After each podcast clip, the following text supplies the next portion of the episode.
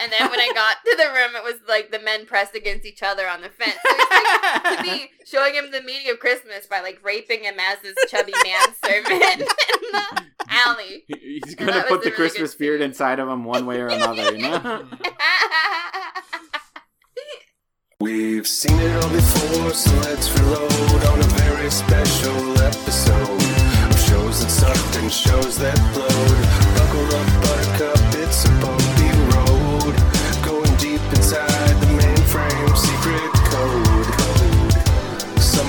shit stinks, some of it's gold. Yeah, it's AVSE, featuring the VIPs of SBTV, Austin G and Dr. DB with our AT&C money. Weird TV is their specialty. It might be all four, just one, two, or three, cause they're old and kinda busy. So go get ready and take a peek. So set your phasers to download a rarity that we have bestowed. Special moments no one would have showed. Open your body holes cause you're gonna get told. Grab yourself a drink and let's unload. In a very special episode.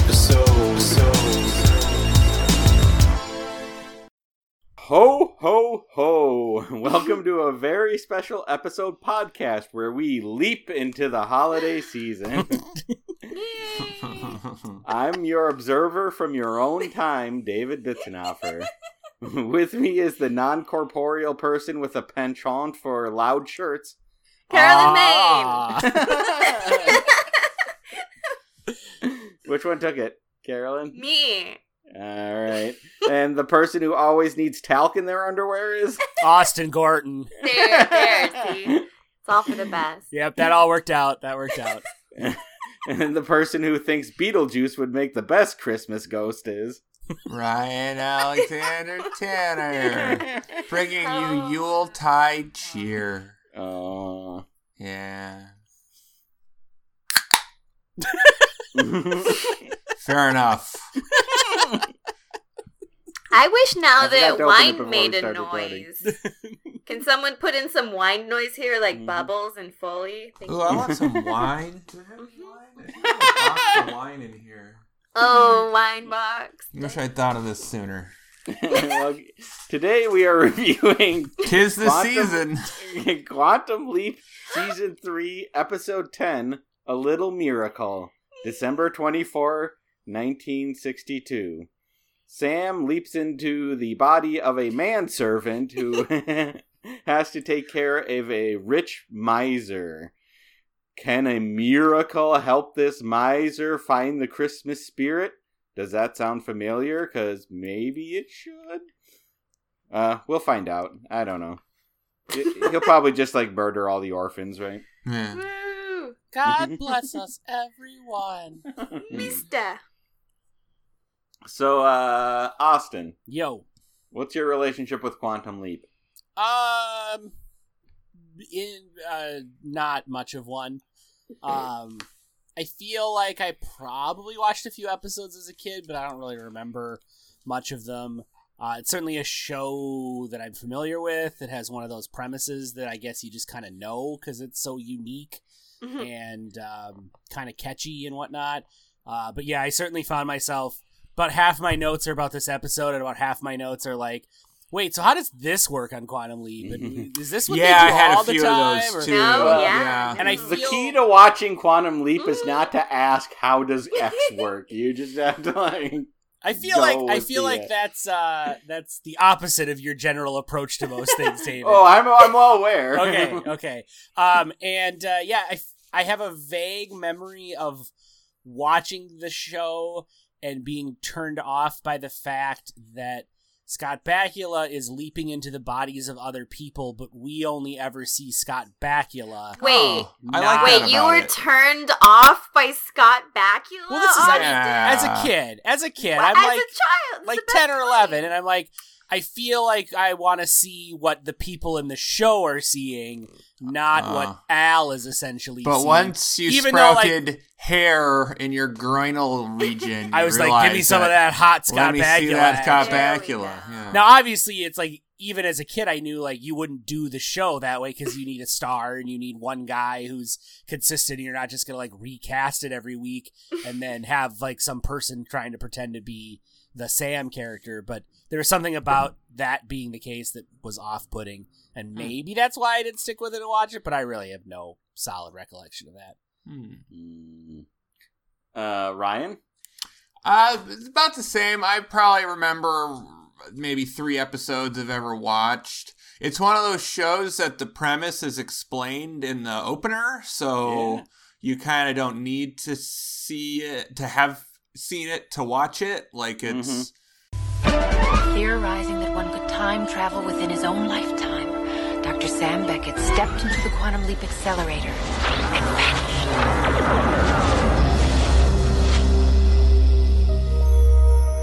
He awoke to find himself trapped in the past, facing mirror images that were not his own, and driven by an unknown force to change history for the better. His only guide on this journey is Al, an observer from his own time, who appears in the form of a hologram that only Sam can see and hear. And so Dr. Beckett finds himself leaping from life to life, striving to put right what once went wrong, and hoping each time that his next leap will be the leap home. Um, but yeah, I don't have a strong memory. And then my main memory of Quantum Leap, actually, this is like a horror story if you're under 30. Oh, I know what this will be. I remember once as a kid being like, what was that show with the guy who would travel through time? Uh, and he would be different people's things. And we couldn't remember. And we just couldn't remember. There was no way to look it up. And I remember like the next day, literally the next day, being like, "It was Quantum Leap!" Like ah ah, and it just I, I don't I don't. The only time I felt that as an adult was at summer camp this summer. Uh, so it's just oh, like when you didn't have the internet and weren't didn't able have the internet. It was horrible. Yeah. And but yeah, that's about it. Um, so the show has two openers. It's like it has the premise opener, and then it starts the episode, and then I guess we'll get to that. But um, yeah, I'm cool with Quantum Leap. Yeah. Uh, Carolyn? Haha. uh, like David, I believe I'm a pretty uh, huge Quantum Leap fan. Mm. Speaking to Ryan's about pre-internet nightmares, I remembered like okay, so when I watched Quantum Leap, I was like too young to be staying up at 10 p.m. so it was like you know I just did it until a teacher said I was sleepy in school, but then I still did it, you know, because Yeah. I just like found it by myself being young, you know, like seven, eight, or nine, or ten, or eleven, all the good years, Austin, to observe Scott Bakula, uh, and just stumbling upon this during its CBS air cycle, and it was like so exciting to see a sci-fi based anthology that still like can have you know a little bit. We'll get there, but like touched by an angel Christ overtones. Oh, yeah. This is Mhm. a Bellisario joint, which is also Magnum PI, same guy. So really cool stuff. And uh, one of the internet thing that vexed me was when there was no internet. So I was just a kid catching this, catch as catch can, and he leaps into somebody, he leaps out of somebody, he leaps into spoiler. And then at the very, very, very end, I don't know what, ten seasons, David? Did you keep up with it's it? five, I believe. It's four or five. it's 100 seasons.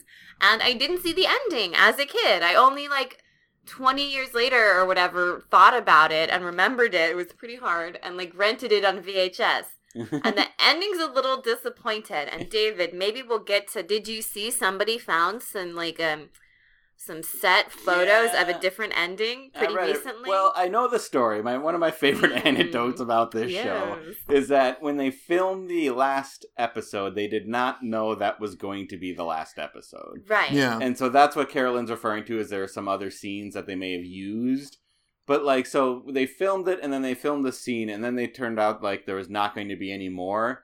So they decided to do tack on at the end like a little title card that just said Dr. Sam Beckett never left home or something. it's like Oh, one really? of the ultimate But, like, bummers. yeah. yeah. so so it's like some intern just had Yeah. to like shit this card together. I can actually uh, So wait, hold on. So the last episode's just like a regular old episode? It No. because it was a season finale, so Yeah. like they kind of like amped it up anyways, you know. Uh-huh. And it's But was like- it still just he goes to some era and lives someone's life, or was I've it? never he kind of seen gets it. I've stuck only- in a nightmare cafe situation. Yeah, and he like he's like hangs talking to a bartender who like people think might he might be God, but it's Mm. never really explicitly said. And then he like gets a choice as to whether to keep leaping or to leap home. hmm And so then he like decides not to because he wants to help Al out with like his wife, basically. So And then, yeah, don't you learn more weird stuff about Al later? Yeah, he's Yeah, a what- vet. He was tortured in the yeah, war. yeah. In Vietnam, he's That a war,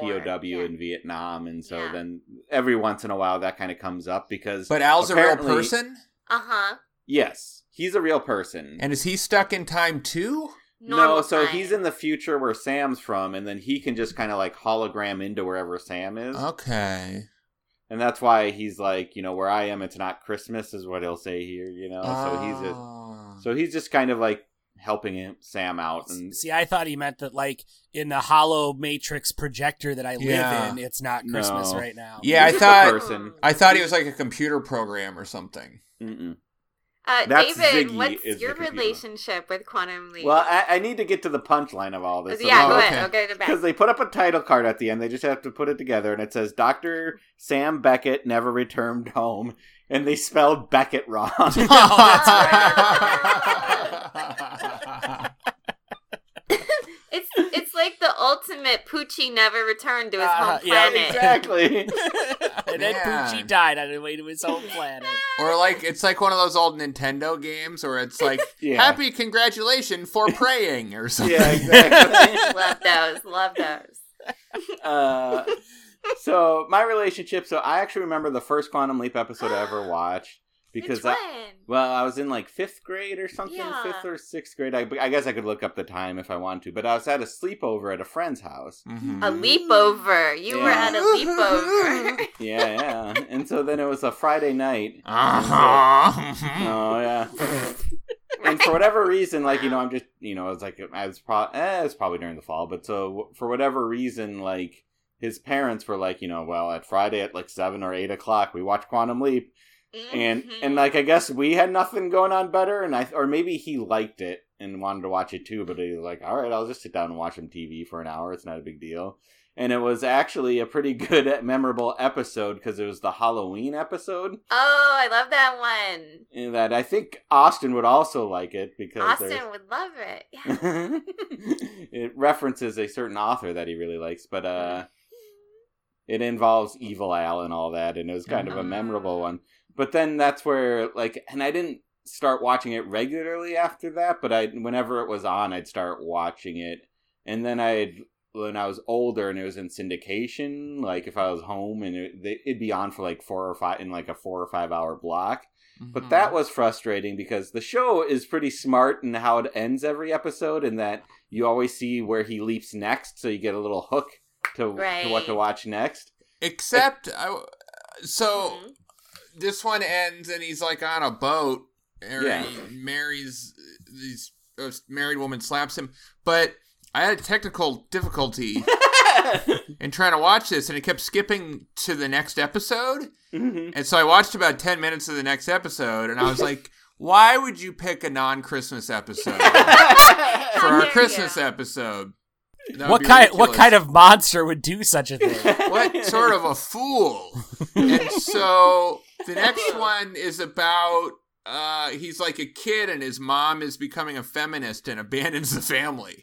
Which uh yeah. so it was a different premise than is shown at the end here. I don't know because they're usually pretty good about that, but I yeah, don't know. they do get mixed up sometimes. Uh, But uh, yeah, it- but in it'll happen. syndication, it was just always mixed up. So I'm always like, Yeah. oh, I wonder what's gonna happen next, and then it's just some completely different episode, and I'm Yeah. like, oh, I'm still curious about what's going on here. But I want to say too in the episode that I watched by accident when he gets phased in, he's eating a burger as he's Oh. phased in and I was like, "Yeah."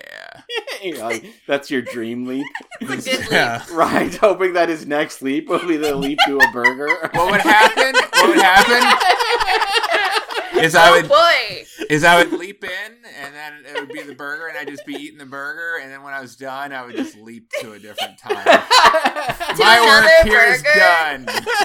You can go back to caveman times and eat a woolly mammoth burger, Ryan. I'd be like, wow. Don't they only go to places like within their lifetime or Yeah, something? within, Within Sam's, Sam's lifetime. lifetime. You can only Yeah. leap within Sam's lifetime for whatever, Ah. probably just for For cost reasons. effective reasons. Yes, because the like the 40s through the 80s is the most cost effective period to recreate on a TV budget. yeah, exactly. I'll exactly. take it. Yeah. Uh, and there's yeah. so many special episodes. And I mean, I guess I'll give the show credit for establishing that and not just doing that because Yeah, it's cheaper and never like, you know, why doesn't he ever jump further back in time? Like, it's built into the premise, people. I want where he becomes a dinosaur and fixes a dinosaur's life. That would be great. There's one where he's a chimpanzee. No way, there is? For real. Yeah. Roll, roll, roll, roll. He's a woman often. Which Yeah. is even crazier. Yeah, no, I'm not saying that. I'm trying to think, but I, I think know. one time he's like a special needs person. And Yeah, like, I uh, the, the one I Down- sensitive that one remember is. Yeah. the one I remember from my youth is he has Down syndrome, I believe. In one. Yeah. Yeah. I'm sure that was handled with all the class and grace we could come to expect from Mhm. TV in the. I mean, was pretty better than we would do. well, I mean, that's Yeah, I clearing mean, a low bar, right? I mean, Yeah. this is where I I don't know how well it does, but I think in general the show has its heart in the right place at least. Yeah.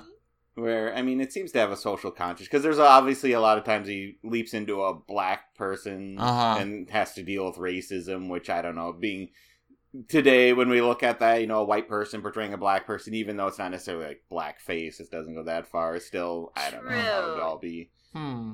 They still found a way to center it on a white man, even though it's like going through different cultures throughout Mhm. history. But at the same time, they were able to tackle it. So it's well, yeah, like, yeah, for all for the the, time. for all the times that he leaps into the body of a woman, and so then we get scenes of Scott Bakula and drag. oh, I That's- love that. Like that's not what's being presented in universe, but it still doesn't change the fact that people in the late '80s were watching a man wearing a dress kiss another man that's periodically. Yeah. And he looks so good, you guys, in those pumps. What they do to Mhm. Scott Bakula's calves. He was like one of the first genderqueer influences to CBS, probably. Well, what's interesting was like Lauren Beautiful. had never has never seen Quantum Leap, you know, heaven forbid.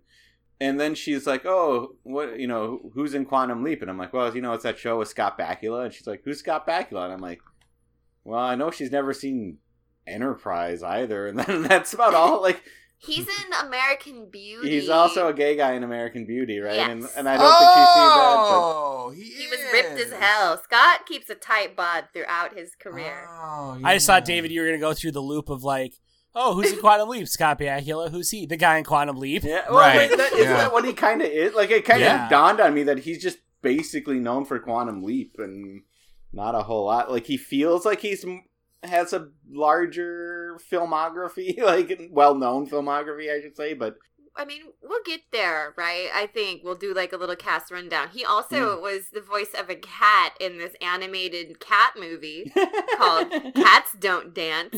Oh, he was. he's- Cat Don't Dance. He's a beautiful singer, and he released a song through Quantum Leap. You know, like how Patrick Swayze did that too.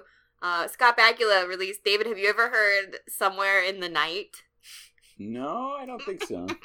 it's, it's so corny. It's really great. Scott Bakula sings it, and it's a, like the '80s, '90s cheesy pop song about leaping and missing your wife. You gotta hear it. No way. I'll send it to y'all later.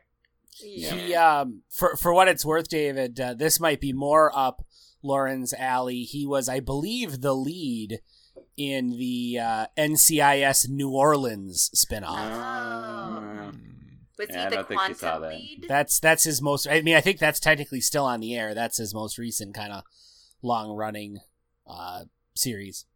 Well, he was also the inspiration for Blacula. that, That, that movie was originally called Bacula, and then about halfway through, they had this idea. And also, I mean, how could we forget that he was the star of the classic Major League Back to the Minors, Oh, oh he was? the third direct, the, the third Major League film that was direct to mm-hmm. video. But he Oh. was, he was the manager of the Minnesota minor league team, I think. yeah, I think so. So you know, yay Minnesota. He was also in Men of a Certain Age, which is a show I watched a little bit of for some, Oh. some reason. Oh yeah, with uh. Andre Andre Braugher and uh, Ray Romano. Yep. Sure. Ray Romano. Yeah. nobody likes me. Oh.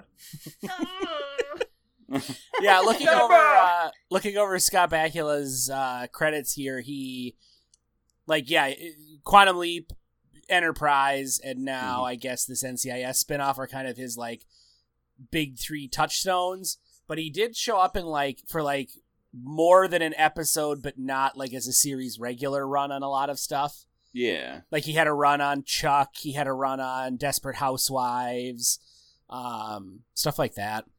yeah. He's made a, he's made a nice little career for himself. He's a hero. Yeah, I mean Quantum Leap Quantum Leap bought him a lot of uh, street Yeah. cred amongst the sort of sci-fi community, and then he uh, he just doubled down on that Which- with Enterprise. like and we can get in on uh, one of the things i guess in my older age i've appreciated is like episodic series as opposed to serials which I, Yeah. like and i i think in general the best shows will be of the serial nature but at the same time there's something nice about being able just to sit down and watch an episode of something without having to worry about before and after all that much Mm-hmm. but at the same time this isn't that great of a sci-fi like what? as- no as far as like sci-fi goes i just don't Well, it's consider it that barely sci-fi. yeah It's like sci-fi to get the idea across, but it could just as easily be like a misplaced spirit or so, like. it- yeah sci-fi is just a kind of a vehicle to do the Mhm. premise. yeah Yeah, it is. It's it's weird in that regard where it's like it's it's very sci-fi and also just very not sci-fi at Yeah. the same. But like, it's a different. It's from a different era. Like Oh, if they yeah. did this now, people would be like really want to know the rules of it, and there would be more science, and Mm-hmm. and like i'm sure there'd be a giant overall mystery about like Uh huh. some nefarious like dark illuminati that they I like a need to dark find. leaper.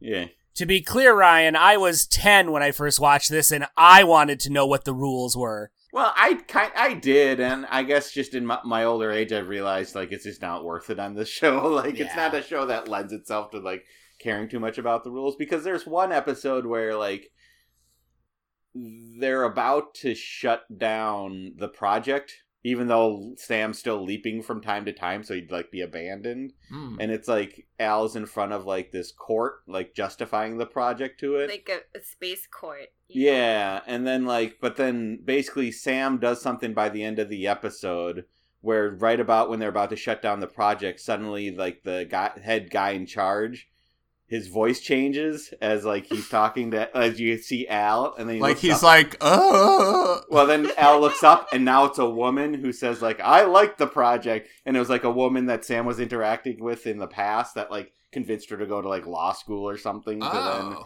that's and so cool. like and and that's fine except like it made me question all sorts of how this like timeline works because like obviously al recognized the change but should he shouldn't he have been like shouldn't she have just been the one in charge all along or you know whatever Yeah. you know I mean, I think this show works better if you just treat it like a period yeah draw. Like it's just ignore the sci-fi element. Or Yeah, that, it's like- the it's overall like- thing.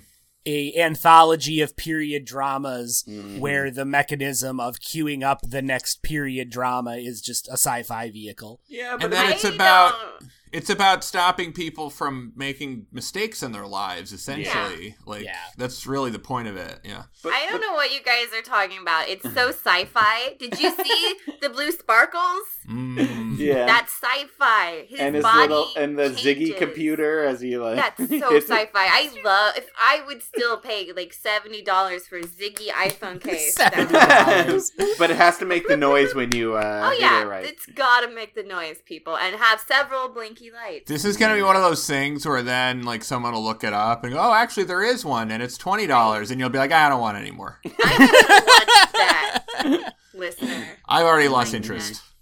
No. Uh, so uh, we probably should get into the episode. That starts with Sam leaping, and he's on his knees. Yeah. Face first into some dude's balls, like naked balls, in complete BJ position. Let's just throw it out there. you I mean. I definitely thought he was a prost, and this isn't even even like "Meh, meh," whatever. But I was like, he's on his knees in front of a naked man. Like, You were like, is this the Christmas episode where the prostitute with a heart of gold like convinces someone to save the rec center? It is kind of like making me want more scenes where he just has to like suck a dick. Yeah. when he's That's a the woman. kind of sci-fi Carolyn's into. this is quality top tier sci-fi, guys. Well, when you're a we're- woman, you suck a dick sometimes. Three- When you're a man, you can still do it. Like he's just got he slams ass all up and down the universe throughout different times. He's fucking like pretty much every time, and sometimes he like. Oh, I have a wife, but then most of the time he's just like banging people. Is that right? So do you I have a wife? Yeah. Three of us are men. Uh huh. Do you Um, slam ass throughout history? I think we could all agree that at turning points of our, in our lives, if uh, what's this actor's name? Scott Scott Bakula. Bakula. Scott if Scott Bakula. Bakula had just sucked our dicks before we had whatever experience, He just leapt in, sucked your dick, and then leapt out. our lives would have gone better. Like Austin, Austin, remember when you blew up at that PTA meeting? If you had gotten that Scott Bakula blowjob before that happened, you would have been cool as a cucumber. David, your chronic road rage yeah. if I'm getting some wouldn't, roadhead, wouldn't happen. Well, it makes Oh, me think. boy. Like, does he ever have sex? He Well, does, that's doesn't can All the he? That was my question. So, like, Big time. is he? He's physically present. So, like, if he eats food, he's like, "Mmm, that food tasted good." Yeah. Mm-hmm. Or if he has sex, he's like, "Mmm, that Well- sex was good." I remember. Mm. Yeah, well, That's there's a few things. I think the people when he leaps out of their body, they remember that he leaped into their body. That Oh, really? Come on. I Yeah, don't well, okay, know. Did they there's- follow up? Well, there's a Oh, weird that's interesting to think about. Like, Like, leave 'em in the what's waiting their room. yeah? What's Well, the- their because there was an episode that involved like uh, assault. I forget if it like domestic assault of some sort. Mhm. And like I think the whole crux of the episode was like the lady needed to testify against the man and she was scared to. But that's she he Scott or Sam leapt into the lady's body. And so Mhm. then he was going to testify, but then he didn't know because part of this whole thing is he doesn't have any memories of the person he leaps into, so he's like coming in cold. So yeah, it's like he can't really testify. So then like they take the lady like out of her like suspended animation or something. They like Oh, in have the them future. in the waiting room. So yeah. there's like a waiting room, like, and I, that's where you just get really weird. Like, wait, Yeah. what? So like he like replaces them, and then they go into like a waiting room where they're just kind of like hanging it out. But I think they're like supposed to be asleep or something. no, it's interesting. Or like, yeah, are they like when they like? Is it just a gap in their memory where all these things? change? yeah. But also even just simple things like if he's a woman, if he takes a piss, like does he have a penis and stand and piss, or does he have to sit because he has a vagina? Just things Well, like that, you know. Yeah, and even in this episode, like the guy he leaps into is supposed to be overweight. Yet, Mhm. like people are like, you know, like pointing and touching his chest and stuff, and I'm like, well, shouldn't it be like a little farther out because Scott Bakula's in shape, you know? And See, I I a- feel like Yeah. these are all of the things that intuitively bothered me as a ten-year-old. You just don't worry about it, Austin. It's know. all metaphoric, and we'll. Well, I'm I glad know. we've gotten one second into this. We've got episode. to Well- face in a man's crotch. Yeah, well, That's where let's, we need let's to be be. clear. Merry right? Christmas. As soon as I saw the opening scene, I'm like, I don't even know if we're gonna end our episode getting past the fact that Scott Bakula leapt into a person's body face first into someone's crotch, and Yeah. And also, let's be clear: the scene ends with him powdering up the guy's undies. yeah, Yeah. So the guy standing there is just like, "Don't forget the talc," and Yeah. then Sam has to put talc in the uh, uh, underwear, and then of course he says the line he always says at the beginning and end of every episode. Which, Which is, is- what? Oh boy, Oh, does he? yeah. Uh huh. Oh, I didn't know that.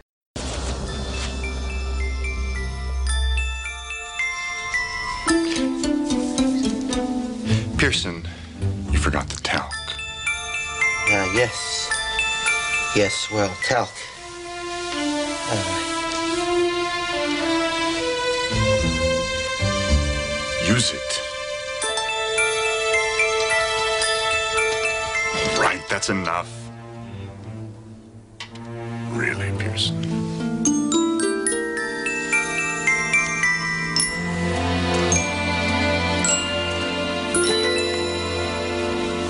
oh boy. So the other thing is that they do this kind of weird it goes like like the the opening kind of starts and then it Yeah. repeats. And does it always do that?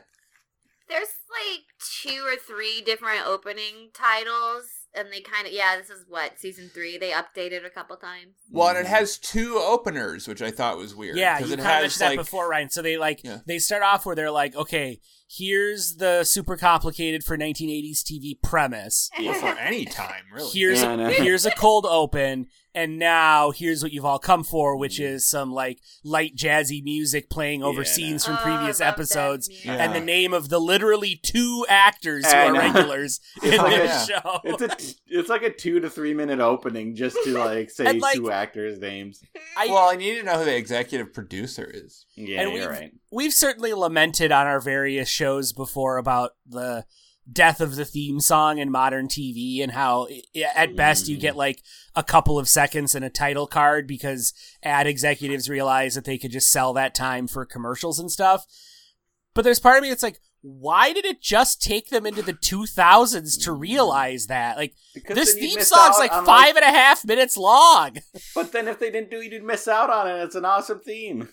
I'm Yeah, just genuinely curious why they didn't figure that. Like, I think it's because ad time has become more and more prominent. Like this was a hour long show, and there was the episode itself was about forty seven minutes, and it would probably be closer to forty minutes now. Like Yeah. shows have gotten shorter and shorter. But it's just And one of those things. so- yeah, of course, because they've realized that they can like ring more ads for less Yeah. content in the same space, and mm. so part of me just wonders like.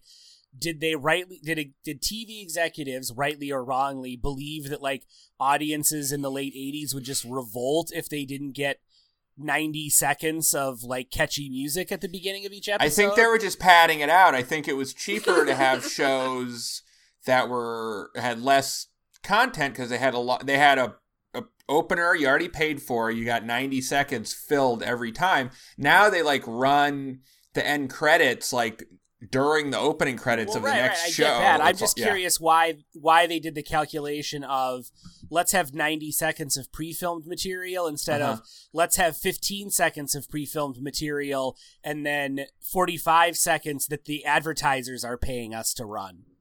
Like why did it take them until 2005 to figure that out?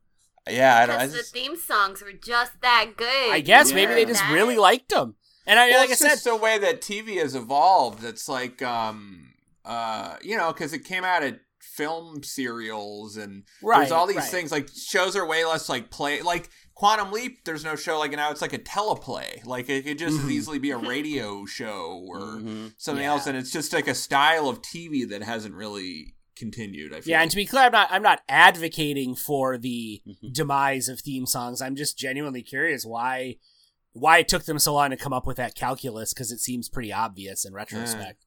Uh, Uh, So, yeah, I say cr- about crotch face. the op- right? Can I Right. say about the opening theme? Uh, and then and then the crotch face. Like, so I loved this as a kid, and looking back at it, I'm not disappointed with that opener.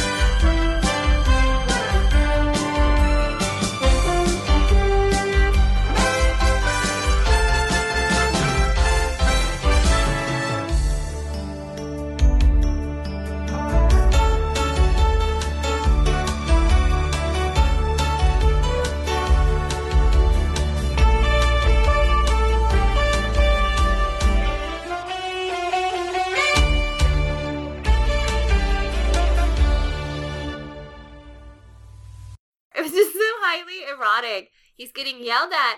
They use the premise. He'll leap into somebody's body and then he's like on his knees in front of an old man's balls. Like Yeah. that's sci-fi, people. And I- then the underwear he held up for the man were like gigantic silk manties. They were like Oh, bloomers. Yeah. yeah. I loved it. And Name I'm a like- better opening scene you've ever seen in your life. You can't. What does he have going on downstairs that he needs talcum powder in his undies? He's gotta have old that's how man's the 60s Crouper's rolled, you balls. know? He doesn't want to Talc chafe. everywhere. Yeah. W- Was anyone else surprised that it was a man? Because I thought those were like big bloomers. Like, Yeah, they like- looked like Well, I thought it was going to be an elderly woman. like some traditionally unattractive woman was gonna harass him. Well, th- those legs were kind of hairless too. When you just see like the little on the side screen, I thought I was like, oh, some lady is like about to go down on, and then Anything it's a can happen. It's But the he- ultimate improv game in Yes, quantum exactly. leaping. Yes, Uh, and oh boy. so yeah. So we start the first yeah after the opening theme. Oh, David, I have one more structural question for you All uh, right. about this scene. Do they do they reuse the cold open? So like, was this the Yeah. end of the previous episode, like shot for shot? no. Okay. I- So like at the end of yes, this yes, episode, they do. Yeah. he leaps into the body of the person who's getting married, and then he gets slapped by the woman. Does that is that how the next episode opens? Generally speaking, yes. okay. Yes, so they that is like how it'll- reuse that. Yeah. But piece. not exactly, right? Like they'll kind of change it, but it's the same actors, hmm Okay. same. Yeah, I think he, I thought it was usually the same, but I don't know. I'd have to go it? back and Yeah, actually let's watch go it. But back. I also kind of like how with the with the opener where they just explain the premise and how it can kind of seamlessly go into the actual episode because it shows him leaping and then it's just like he leaps into wherever he is. Yeah. Anyways, now we uh the second scene after the theme song. We Sick hear like an instrumental version of "O Come All Ye Faithful," and I can wipe my brow that this is actually a Christmas episode. of Like, some sort. woo, I did not pull a Ryan. Well, Mhm. la di da. Congratulations, everyone else, for actually doing Christmas episodes. So great. In Ryan's And- fairness, that doll will haunt me for several Yule tides. Mhm. David, how great would it have been if that was the only Christmas like first just I, like I would have taken that as far as I could, you know. and been like, listen, we heard "Oh Come All You Faithful." This is a Christmas episode. Bitches." um, he, uh, the voiceover of Sam says that leaping from place to place, sometimes he feels like he's the servant of a higher power, and but right now he's the servant to a rich businessman. He's Mr. Blake. Mm-hmm. gonna- And no, yeah, the rich businessman is Mr. Blake. Oh, is oh, I'm sorry. Yeah, My notes Sam aren't is Mr. thorough. Pearson, I believe is his name. Yeah.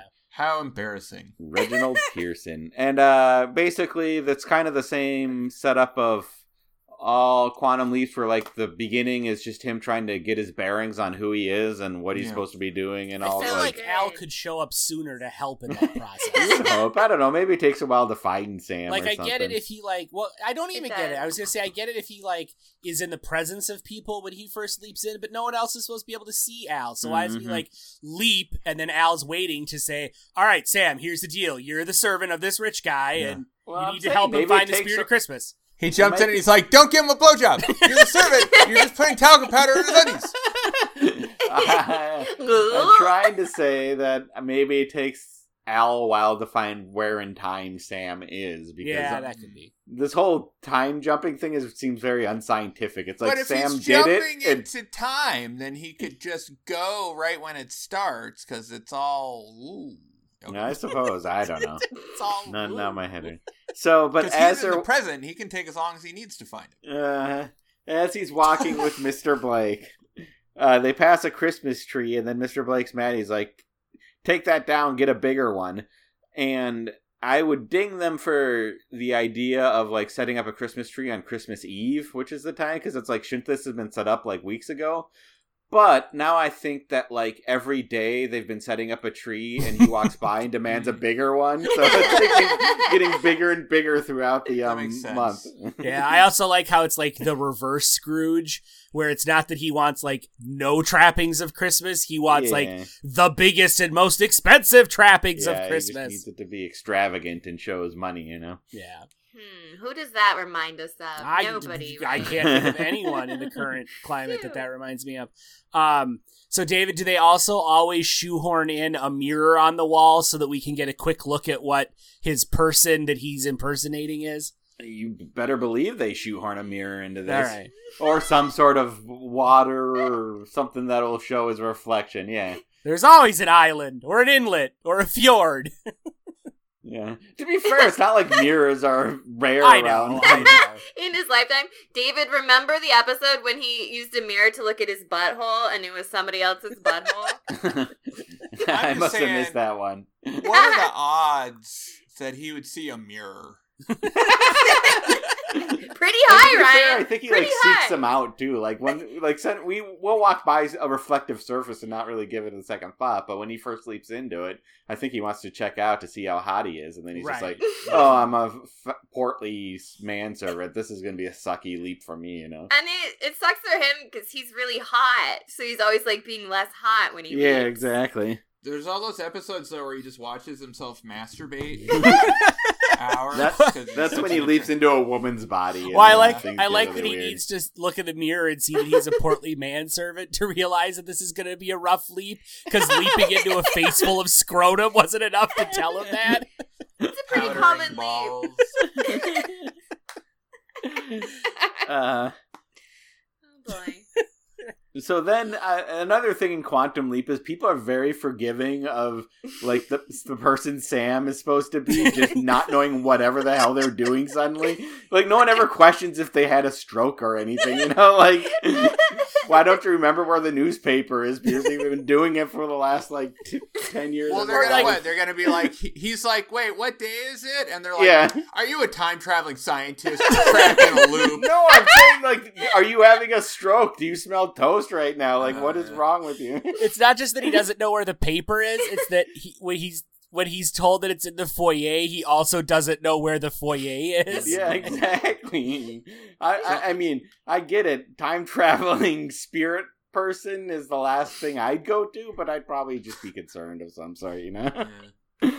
Uh, Make So sure then- to check your loved ones for if they're time traveling spirits. yeah, First exactly. check for a you know? stroke, then check Uh, for time travel. Yeah, yeah. If you if they start forgetting things, the first thing you should ask if they're a time traveling spirit person. You have to tell me if you are. it's the law. Uh, so then Al appears in his uh classic colorful shirt. Woo! I love that shirt. God, I love both of these men. They're both so handsome. Okay, you guys. you think Dean Stockwell's handsome? I do. He's very handsome. Oh. He's not as handsome as Scott Bakula, but the two of them together. Okay, fellas, if you had to kiss one of those men for one minute and uh, melt a whole stick of butter in both of your mouths during that minute, which man do you choose? Scott Ryan. Bakula, and I don't even have to think yeah, about yeah, it. it's not even a question. It's Scott right, Bakula. I like, don't even come know where on. you're I was just with checking. I, was, I had to check. Al You're like- kept reminding me of Buster Poindexter for some Right, reason. right. I know, because he He's also feeling played the hot, Ghost hot, of Christmas hot. Future. Yeah. Would you did rather eat a chocolate Yeah. cake or a mouthful of bees? You're a right. question, yeah? like, way to set a tough decision for us there. If you were gonna make out with a man, would you pick a really attractive man or a not very attractive man? like the opposite of a Solomonic uh, quandary there. Uh, Have you seen Dean uh, Stockwell when he was young? So He's very pretty. So Al, well, like what Al's wearing, that's just like what he's wearing in his time, and he's just like being I projected, right? so. Okay. Yes. So like when we see him smoking a cigar, that's because he's just smoking a cigar in the. Yeah. in the apparently, future. Room. apparently Scott Bakula must have leapt into the time when uh and removed all sort of like public smoking laws from everywhere at some point. Because, Yeah, I guess. well, that's why he's smoking because he's in the past and he's just smoking while he can. Yeah. But he's in the future when he's doing it, though. He's just being projected to the past. It's well, is he? alternate Is he like in a big room or something where he can walk around? And because he I really, believe so. I don't know. It doesn't make sense because he gets in the car and shit. Like hmm I don't know. Again, He hones to Sam when they move in cars. hmm Uh, so yeah, Al checks out a lady first because that's what Al's also a giant perv, which is just Mhm. something we need to know. Like he he's like, if you could turn invisible and do anything you wanted, he's pure id with that. I can tell you that. yeah, but he right can't now, do. He can't like physically interact with the time, right? Correct. Okay, Yeah, so he's So- just like he's just watching these women walk around. He's not like following it up with any kind of creepy advances. Yeah, right. but I mean, there's like lots of shots of his head like going through a lady's boobs. yeah, exactly. Whoa. Who knows what he's seeing? I mean, I feel I feel like once I see like the heart pumping and some lungs breathing, I'm suddenly not uh, turned on anymore. But that doesn't seem to stop Al, you know. He loves it. He loves watching them pee and watching them pee from the inside. Yeah, apparently. uh this is where like you know sam makes fun of al for not wearing something christmassy but al's like it's not christmas where i am Monday, December the 24th, 1962, the day before Christmas. Yeah, and uh, I sure would like to find one of those under my tree. I'm a 200 pound valet. Well, count your blessings. You could be wearing a red suit and ringing a bell in front of Macy's. And you could be A waiter at Trader Vic's. Hey, it's not Christmas where I am. I mean, when I am. It's the middle of July. which is all weird because then you're like how many holidays does sam just never leap into and just miss out on but I don't know. A bunch. All the non commercially viable ones. There's a really good Bastille Day episode. uh al tells sam that he should uh that he's a manservant but he should count his blessings that he's not ringing a bell in front of macy's which seems to like just be like an affront to bell ringers austin Mhm. Uh huh. because you're a bell ringer did it hurt your feelings I'm a bell ringer. You're a bell ringer. bell ringing Well, like once, many, many, many years ago. i thought you did it like every year No, no, I haven't done it in in eons. Wait a minute, wait a minute, David. You should know this. David, are you a time traveling spirit impersonating David? You have to tell him. No, he's just having a stroke, you guys. Oh, that's fine then. Well, David's What a usually release. stroking while we record, but Uh, no, I haven't. Huh. I, I there was like one Christmas where where my wife and I. I think it was even before we were married or shortly thereafter, where we uh where we volunteered to do some bell ringing. But the my more my the my understanding of the awkward politics involving the Salvation Army has chilled whatever desire I may have once had to uh, ring bells. good Mhm. point. Uh, so now Al finally gives the rundown that Michael Blake is one of the richest guys in the country at that time, but then you'd think Sam would have known about him in some way, but Yeah, like if, if you went back in time to like um help Yeah. Nelson Rockefeller or, yeah, uh, exactly. or uh you know Andrew Carnegie not kill themselves during a Mhm. stock market crash or something, you'd be like, "Oh, it's Andrew Carnegie, one of the richest guys in the world." Yeah, exactly. I don't know how many real estate moguls from the '70s can you guys name? Zero. well, unfortunately, there's one I could name. I know, but but uh, beyond that. uh, But I thought it was cool that Jon Hamm was in this episode. Uh, actually, it's Charles Rocket, R.I.P. He is an SNL alumni who said the fuck word and got kicked off SNL. I Really? mean, I think so. Wait, I what's started to read the wiki and I didn't get that far, but I think I'm right. He did a cuss on SNL. He was a cast member and he got removed and he still got casted for small things, including, you know, like It's Pat, the movie. He was Oh. the Hmm. villain in that. He was the villain in God, something else. Jon Yeah. Hamm? Wow. No, Charles Rocket, and he maybe killed himself. he did Spoiler. he did kill himself. R.I.P. Charles Rocket. You guys, Jon That's Hamm is bad. still alive. Um also David uh uh I know Lauren didn't watch this episode, but she might want to watch it when she learns that uh, the guy who plays Michael Blake was the dad in Hocus Pocus. oh, was he? Uh, I guess he was. Uh, He was a lot more likable in Hocus Yeah. Pocus. He was a vampire. Well, he was dressed up as Dracula and partied all night. He was Dad Cula. Dad. he was. Uh,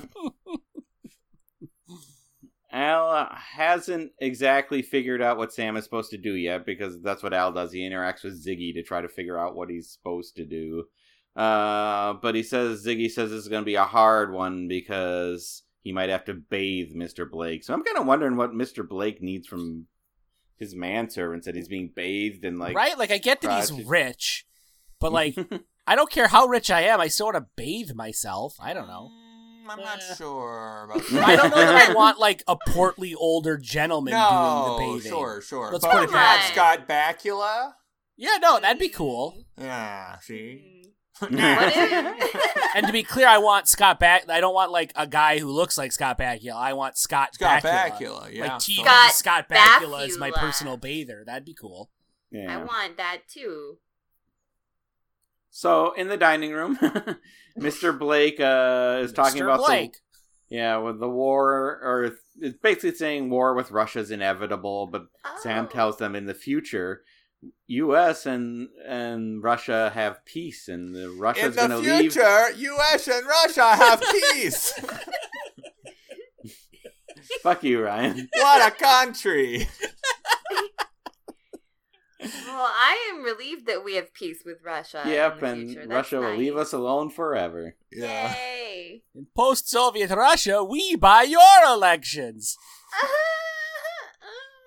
Too soon. uh, long story short, the Salvation Army is at the doorstep of Mr. Blake with a band for some reason. I don't know where they. Yeah. Well, I think that was a thing. Like they used to have like Salvation Army bands that would back up the bell ringers with like music and stuff. And they said, I think the Salvation Army back in the day there there was more to it than just getting people to stand outside stores ringing bells and collecting Yeah, it money. used to be an actual army of trumpeters. Carolyn, yeah. uh, what, how do you feel about the fact that I misspelled Salvation Army and spelled it Salivation Army? Oh, that sounds good. Do they go around giving burgers to orphans? Ryan would leap in, eat the orphan's burger, then leap right out as soon as he had the feeling of cessation. quantumly. One man's journey. Orphans time. never get to eat that burger because Ryan No, does it because when I leap out, it's in their guts. But they Just They may or may not eating. remember eating it. We're not clear on I was that gonna say, detail. uh, just like one day an orphan's walking down the street, and then the next thing they know, it's two days later, and they're like gorged to the point of death with burgers. That'd be awesome. It's like a rich person hangout, like a Ray Bradbury story, where you're gonna leap into orphans and s- eat, some gorge, and then leap out. um. So then, the head of the Salvation Army is Captain Downey, a female Al wants to bone, and, And we Sam, right? Like when I saw the pretty lady, I'm like, oh yeah, he's probably gonna get there. Everyone does. So does Mr. Blake. yeah, eventually Yeah. Mr. Blake wants to bone her too. She. no, she she she apparently has it going on, like Stacy's mom. Apparently, She's an attractive lady. yeah, Austin, how do you what do you think of it?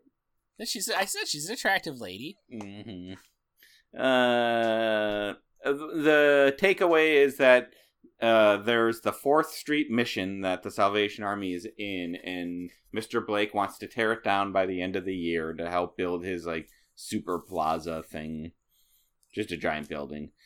Uh, so. doo-doo-doo. Wow, we've got some notes that no one cares about. cool. I know. I'm like, oh, but that's dumb. That's dumb. That's dumb.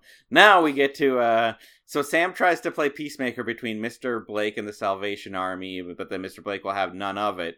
And as he's walking away, Al is there and calls him like a Grinch. I think.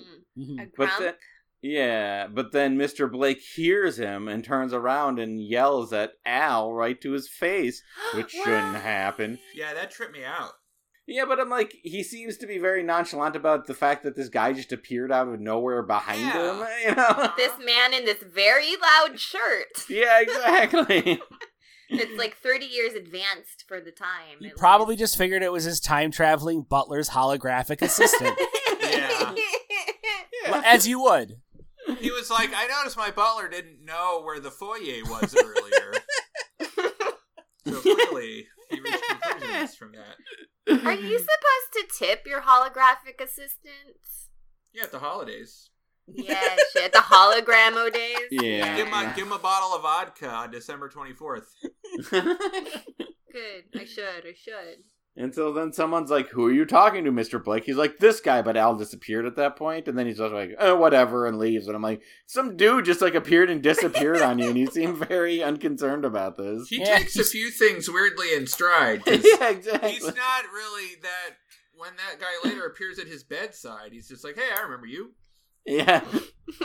Welcome to my bedroom. He's too rich to care. hmm Uh. Then uh, Captain Downey thanks Sam for help, and then Al base. Then once everyone leaves, Al comes back, and Sam's like, "What the fuck? Why could he see you?" And they say it was like some sort of weird coincidence that Sam's and Mister Blake's neurons were on the are on similar frequencies, so now like they have to like fine tune things so only Yeah. Sam will see him. And I thought that it was gonna be like his grandfather or something, Oh, yeah? And then it wasn't. It was just an excuse so he could be the ghost later. Yeah, I I kind of figured he's just gonna be a ghost because they're they're very clearly going for a Christmas Carol um, homage or. Well, you're two steps ahead of me, David. Uh... so I'm like, oh, now if he can see him, they can bring him back to see him, so he could be a ghost. But we'll we'll get to that later. Uh, and the then we go to Sam and Al discussing a plan to save Blake's soul because that's what they figure they have to do. Uh, but they have no information on Mr. Blake besides the fact that he's the richest man in America. Yet they got like nothing on him apparently. Is he the richest man in America? I missed that. Yeah, they said that Oh, wow. earlier on. At the time, like in the 1960s, he was the richest man, and they're like, but we can't find any information on on who he is. Yes, apparently things go downhill in the future, and the internet becomes more like when Ryan was at summer camp. Yeah, exactly. They Nobody- didn't have internet when the show came out. No one No, could. uh don't. No one could remember the name of the show. They were just screwed.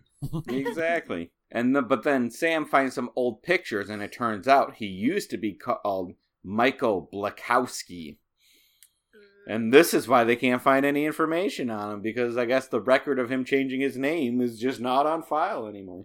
And once he was an orphan, and once Skeletor almost killed his dog.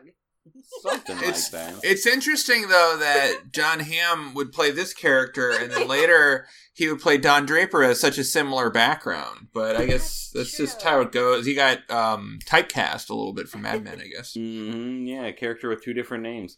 Um, well, yeah, and uh, oddly enough, Jon Hamm is is macking on the the redhead lady in this one, and he macked on her in Mad Men too. He's got a type. um, so Al calls Mr. Blake a real Scrooge, and that gives Sam an idea. Al, that's it. Yep, he's like, "That's it." I mean, can you believe it's Christmas time? And I don't think he's got a second thought about throwing those people out in the streets. Well, he's a real Scrooge. Yeah, yeah, we can say that again. Scrooge. Al. Al, you're a genius. I am. Yes, I you am. are. Absolutely. Michael is Scrooge, right? He's alone. He's miserable. It's like uh, Charles um, Dickens. uh, Dickens. It's like he created his character based on this guy. Why does Sam not know Charles Dickens? I'm so confused. Right? He's like he knows it enough to be like, let's do a pastiche of that story Yeah, written exactly. by that guy. And they said Scrooge so much, it was like, Ock, do you want to get sued?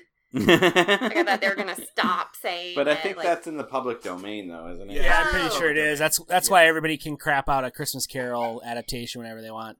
It's free. No mm-hmm. wonder it's so popular. I'm going to go crap out some Christmas carols later. Do it, yeah. Yeah, shit, you guys, we could do one right now. Let's all do one. Great. Okay. Carolyn, Yeah. you are a Christmas Carol. Aww. Anyways, uh, Sam goes to apologize to Don. Uh, uh, what? No, I can't think of her name. I wrote- Blake? Yeah.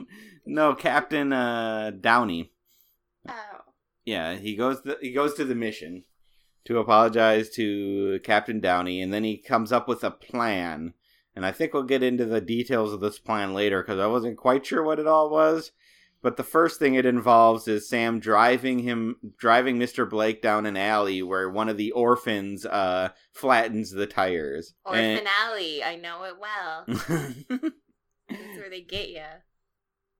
Uh, I guess I should say before that, while he's driving, Sam strategically places pictures of Blake's like childhood, but then Blake gets all pissed off because his father left him when he was three, and his mom died cleaning someone else's bathroom. So that's never going to be his life. It's helping other people. So yeah, this is this is basically they're doing the Ghost of Christmas Past segment of uh, yes.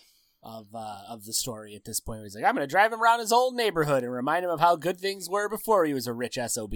Yeah, it's just he's not like a literal like he's not a ghost to Mr. Blake. They're just like, here's your Christmas past. Yeah. So here's the place you grew up, and now there's going to be like voices coming around, and like oh, this Mr. whole Blake like, is like whipping around, like looking at everything, like mm-hmm. and like I wonder about filming that scene where they're like, just look to your left, then to your right, then look up, then Like- look Like, down. what? th- that whole Yeah. sequence, the way that it was like filmed and the way that he played it with like the quick cuts and like the frantically Mm-hmm. looking around and the slightly eerie music, it was like something out of it. I was expecting to like cut to a sewer drain with a clown inside of it and a balloon floating Oh by man, or something. Scott Bakula should have been in it. He should have just like leapt in and been like, "Oh boy, clown leapt out." No. Yeah. Austin, Yo. if you like drive by the house you grew up in, do you Uh-huh. just start whipping your head around, like having flashbacks to everything that? Oh yeah, and I hear like some eerie music playing and Uh-huh. see images of myself and my friends running by through the yard and stuff. but he sees kids playing stickball, Mhm. and then they run off, and then he's like, "Who are those kids?" And Sam's like, "I didn't see any kids," and I'm like. Did he hallucinate them? Did he not? And I think we find the answer, and it's stupider than you think. But uh, but suddenly, like I guess, just walk seeing the place he grew up suddenly is like putting a Christmas spirit in him, which seems kind of odd. So he's mm-hmm. and then Captain Downey shows up and he's like, "Hey, you're hot. Let's start walking down the street together." I mean, that's almost literally how it goes down. like it's it's less that his Christmas spirit has awoken as it is he's just realized she's kind of cute. Yeah, and then she's like, "Oh, you're not a complete ass. Now I'm getting kind of wet," and it's kind of like. I feel like he should do something more to earn her affection, but really not being a complete asshole is enough, apparently. So David, he does spend a whole whopping quarter to buy her a bag of chestnuts. yeah, has anyone ever eaten chestnuts? Yes, I think so. I feel like I have as part of something. I've like walked by roasting nuts in New York, and they smelled really good, but I didn't buy them. well, I've had like roasted almonds and Yeah, cashew. like- cinnamon roasted had- almonds and cashews are delicious. Oh, yeah. But- Have you had street nuts? Have you got them off the street though, like Charles Rocket was offering? no, I don't think so. they were. So it was always at like the state fair or or the little like street vendor that was set up inside the mall where the Barnes and Noble I worked was. Right. Well, that's pretty close to street nuts, Austin. Okay. I like to get some street nuts every Yeah, once in a while. seventy five cents for Let's three go. bags of chestnuts is a pretty good deal. And buying. Yeah. Well, what is it? The '60s? yeah. Yeah, like sixty two, Uh, I think. You know, I've been. Uh, I don't know if you know this, but my little side project is keeping track of chestnut rates in different eras. Chestnut So, inflation calculations. That's, That's about a mid-range chestnut deal for that time. They always spike around the holidays. Well, of course. too. I mean, it's it's like Yeah. pumpkins in Factor October. that in. Plus, this guy's a street vendor. You got to consider maybe does a little he sizes up to customers. Maybe does a little shifting. And this guy's clearly wealthy. So Yeah. Mm. Have you have you eaten chestnuts before, Ryan? fuck no. All right. The third. I don't think Don't, I have ever. You know what, David? Don't ever ask me that again.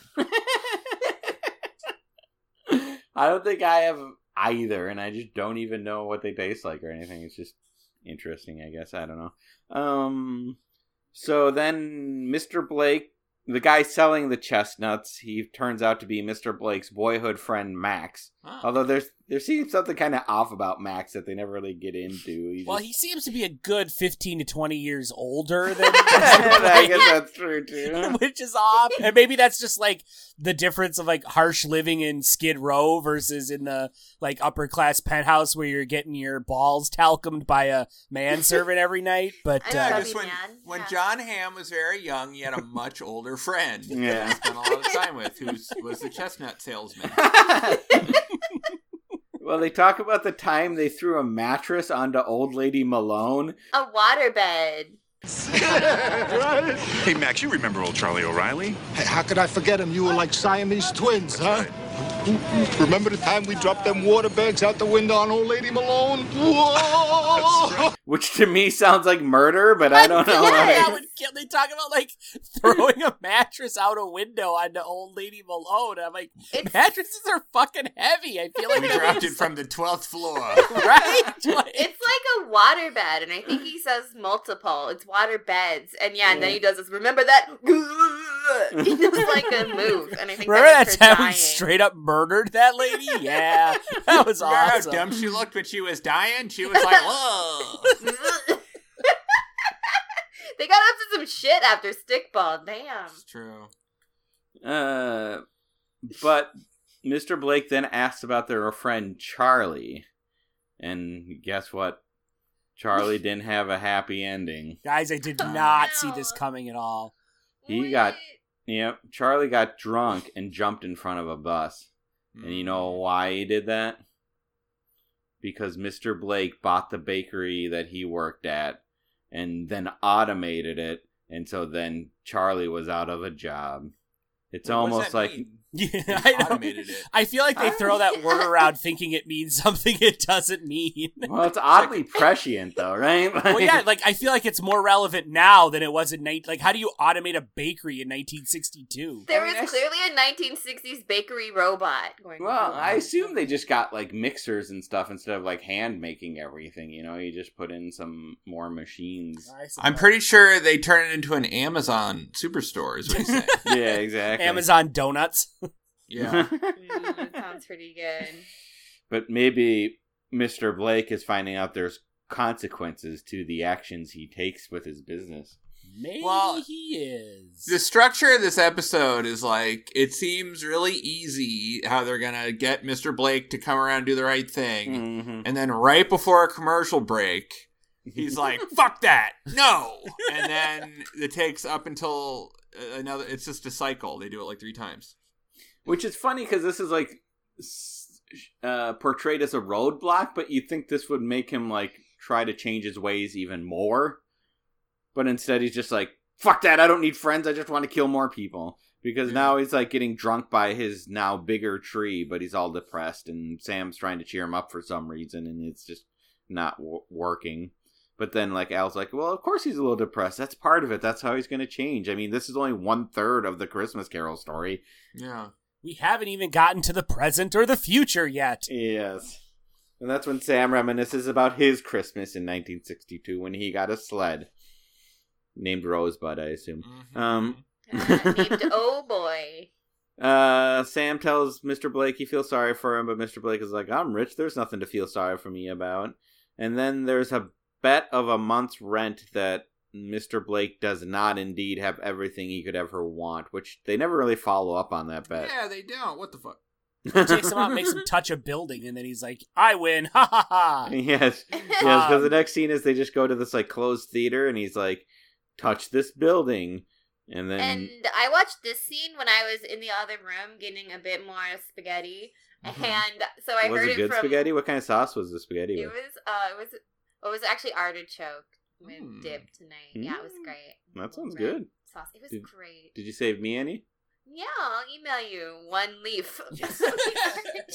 Merry Christmas. so I heard this scene from the other room, and he's just like, "Put your hand against the wall," and scuffling. And then when I got to the room, it was like the men pressed against each other on the fence. So he's like, to me, showing him the meaning of Christmas by like raping him as this chubby manservant in the alley. He's gonna put the really Christmas good spirit inside of him one way or another. You know. Uh, no, he says like feel the wall. It's cold because it's been abandoned or something to that Yeah, effect. this all sounded like an assault to me. I'm like, I don't know why he thinks this is gonna have an effect on anybody, but uh then they hear carolers uh singing Carol of the Bells. I'm saying carol a lot, it's kind of odd. Uh, from no, it's my season. from uh coming from the mission where the Salvation Army is. So they uh enter there and Sam makes Mr. Blake join in the singing and they sing Joy to the World. Wait, I think we skipped a thing where there's a whole part where Sam's talking to Al. Did we skip that? No, we Uh, talked about it.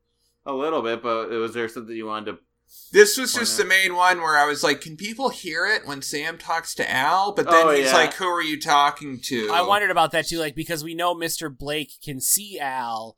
So was the fact that he could hear Sam talking to Al because he's Mr. Blake, or is any time Sam's talking to Al, can anyone be like, "Why is that man standing in a corner talking to no one"? Yeah, 'cause I feel Uh, like he says something to Al at some other point and it kind of is ignored. And you can't tell if it's like a device or not. Or you know. in in the same way that people on this series seem very nonchalant about the fact that somebody they know have suddenly forgotten like everything about themselves uh they're also very nonchalant about that same person beginning to talk to themselves a lot in like corners of rooms where they just let it go. And i feel like there's some of that because sometimes he gets called on it but then he kind of just brushes it aside and everyone's like yeah all right i guess he was just not talking to himself. And then you get a little bit of like the TV movie aspect of how sound works, where like as soon as someone leaves a room, someone's like, "Yeah, we got to murder them," and I'm like, "They're just right outside the room. Maybe you got to let them like walk down the hall before you plot like, against them." Talk a little quieter. yeah, exactly.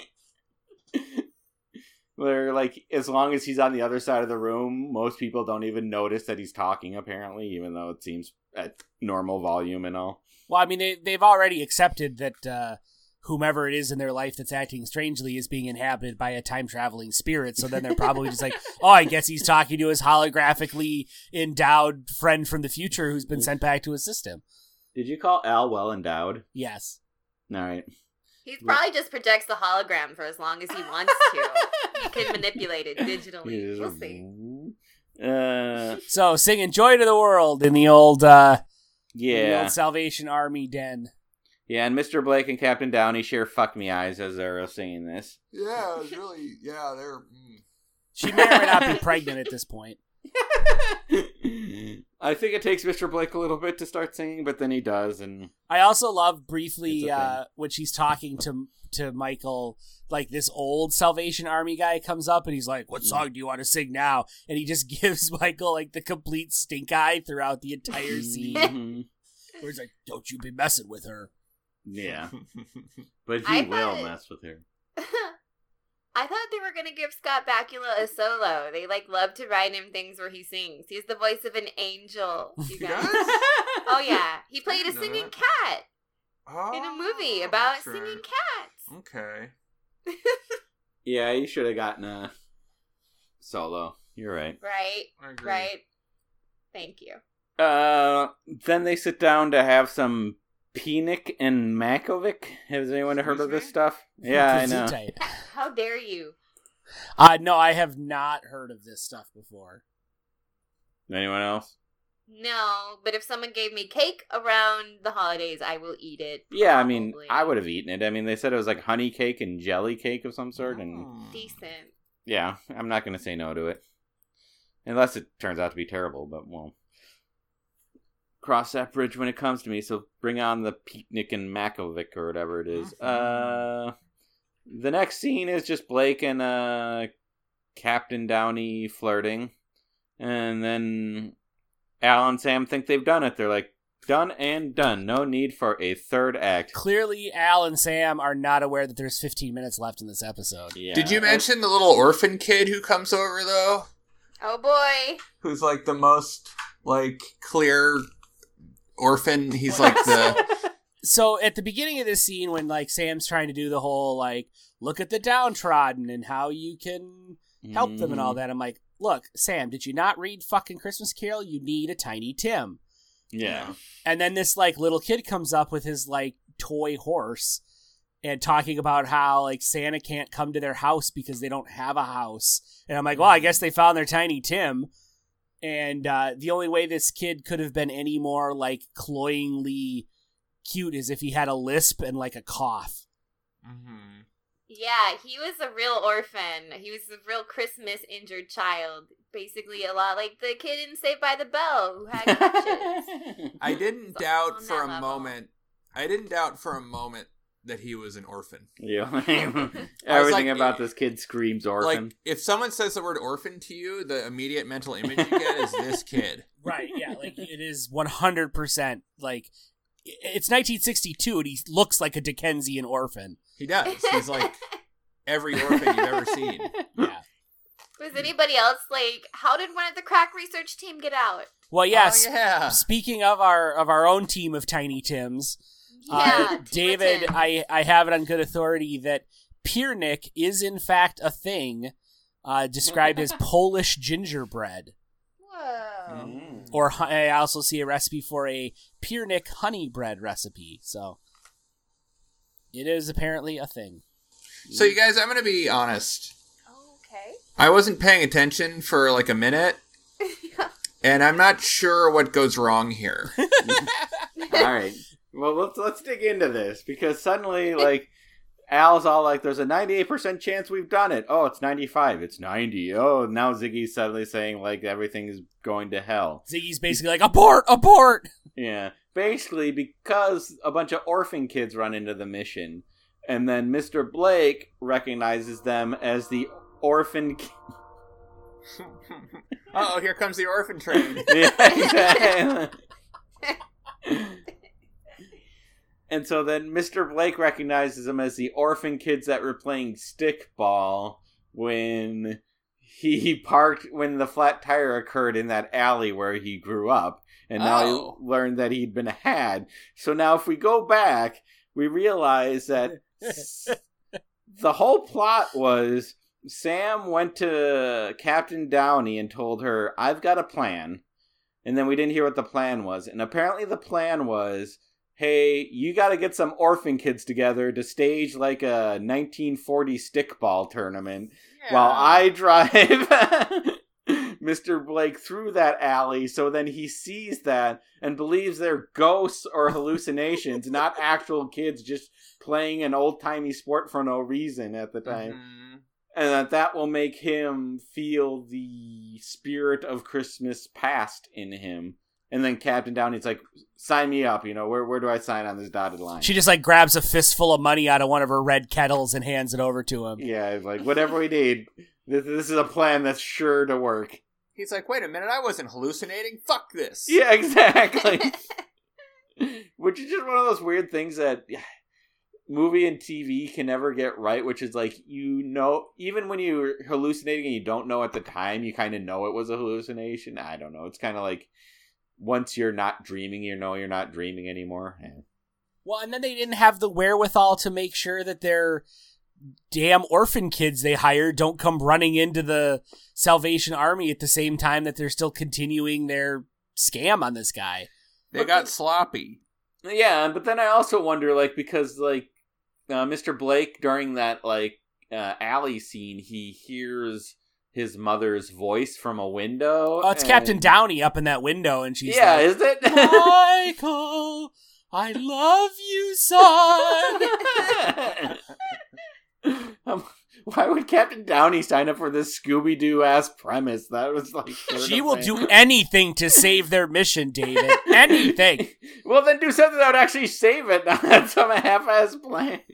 Look, the sure long to and the fail. short of it is, if Dickens taught us anything, it's that you need one Tiny Tim to win over a Scrooge, but like eight Tiny Tims is just laying it on too thick. Yeah, Mhm. apparently. You can have too many tiny Tims. You can have a large Tim, and that's certainly too much. It's true. That's why he's tiny, because you can only take so much of him. In the end of the show, he was credited as Tiny Boy. Was he? Yeah. Yeah, I, love loved it. it. That's good. Tiny boy. Please, sir, Tiny Boy. my three-legged horse is the only toy I'll have this Christmas. Poor Get guy. back in the hole, Tiny Boy. Get back in your hole.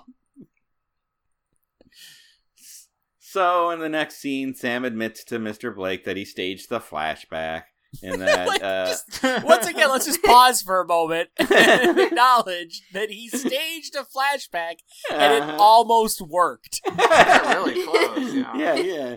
Like, Mr. Blake was none the wiser in the moment. yeah, it, it fell apart, but it didn't fall apart when it was happening. When the guy said, "Wait, are you trying to stage a flashback?" Wait, when he just believed Yes. these random kids in the alley were like kids from his youth of some sort. uh, uh, so then he's then Mr. Blake is like telling Sam like you're gonna be fired if when I wake up in the morning, but I'm going to bed. And Sam's all down, and then uh, He's like, "You're gonna be fired in the morning once you're done dusting my balls." yeah, exactly. and then you dust them and then you apply dust. Yeah. And If then you like don't know how to put on your own underwear, you can't just fire someone on the spot. You know? It is true. you You got to make sure there's else someone in. else out. Yeah. Like you got to replace that person before you fire him. You know. It's true. Uh, so then Sam and Al are talking about the fact that it'd take a miracle now to convince him that he's wrong, but then they realize that he can see Al if they configure things correctly, and maybe a miracle still is possible. Yeah, like we're gonna need a miracle or the third act of the fucking story that we've acknowledged in universe we're cribbing from. exactly. Like this isn't And- like they don't know that they're doing a Christmas Carol. They've explicitly said, "Hey, let's do the Christmas Carol to this guy." Mhm. Yeah, it's not subtle. And so then they need Al to be the ghost of Christmas future. Future. Yeah. Because he's got blinky lights. That's what sci-fi is. now, Al could just show up in like a cloak and be like silent and foreboding. Or he Also, could be like Beetlejuice. Yeah. Oh, Yeah, I got yeah, I'm with you, Carol. I got a I got a Scrooged vibe off of him, but the makeup is definitely Beetlejuice. The like the dark eyes and the pale skin and the wild hair and The handprint under his face. yeah. Mm-hmm. But yeah, but he's not the right because the ghost of the future is a is a spooky ghost. He looks in- like the Grim Reaper, Scrooge. basically. But um, the But cab then he's- driver, who's the ghost of Christmas past, right? Yeah. Buster Poindexter. Buster Poindexter looks like. Same. Okay, it's all Yeah. coming together. Yeah. I was yeah, I yeah, and yeah. I wasn't necessarily saying he looks like a specific character from Scrooge, but just more of the the general aesthetic of He of looks the like film. Buster Poindexter. Yeah, no, totally. He totally. does. But uh he's he's wearing chains too, so immediately I'm like, that's not that's Jacob Marley, not the ghost of Christmas future. Which to be fair, Mr. Blake immediately calls out too when he sees Yeah, him. I- He's like Wait a minute. I know who you are. You're that jerk from the lobby. I recognize the bad clothes and the pale complexion. Jerk! I am the ghost of Christmas future. You're right. The ghost of Christmas future wore a black robe. Jacob Marley wore the chains. I got to give props to Jon Hamm on this one for Yeah. immediately like acknowledging that he's doing the wrong ghost. Good job, Jon Hamm. Mm-hmm. Uh, but then of course he thinks he's just some dude that like uh Sam hired to do this, but then he tries to punch Al and is unable to, and then tries to like jump on him or something and beat him up, but he can't. And that's when he realizes it's a real g- g- g- g- g- ghost. And of course, Sam comes in and pretends not to be able to see Al. And then uh, Al just basically says that he they need to go to. And I said I I feel like he's talking and acting like Beetlejuice too, but maybe I'm wrong. He's just he's being very over the top with all, everything he's saying. He's like, "I'm the ghost of Christmas future." I like where he's like, "I'm here to show you your future." Moo-wah. Ooga mooga. yeah. Ooga-booga. oh, that's where it comes in, doesn't it? That's how it all ties together. Um, so basically, then they're like, uh, Sam's like, I can't see him, but does he want you to go anywhere? And then Al's like, I want him to go to this plaza or whatever. So then He's they like, go "I wanna back go to that theater. so they go back to that empty theater, which is where Mr. Blake is going to tear it down and uh, build up Blake Plaza. And then uh, Al uses a hologram to show Blake Plaza, and I think it's backfiring because uh, Mr. Blake's like, "It's the most beautiful thing I've ever seen. I can't wait to build this damn thing." Can't wait to fuck over all those orphans. yeah. But then he shows like news footage, and I think it's supposed to be real news footage, right? Yeah, it's just like he's just showing them like YouTube videos from the future. Yeah, Pretty much, yeah. which is just basically about how M- Michael Blake like ends up going bankrupt and then like is getting arrested for like embezzlement or something and then goes to jail and like I feel like this is all becoming like a weird mixed message of like you shouldn't be a greedy miser because you might lose all your money, which is like would only appeal to greedy misers. And like that's not really learning a lesson. It's That's just how like, you get through to him, man. That's the only way they'll listen. I liked how when he was older and everything was falling apart, he had this really cheap looking gray hair. And I was like, is that supposed to show you how poor he is now? Is the quality of aging they did on him?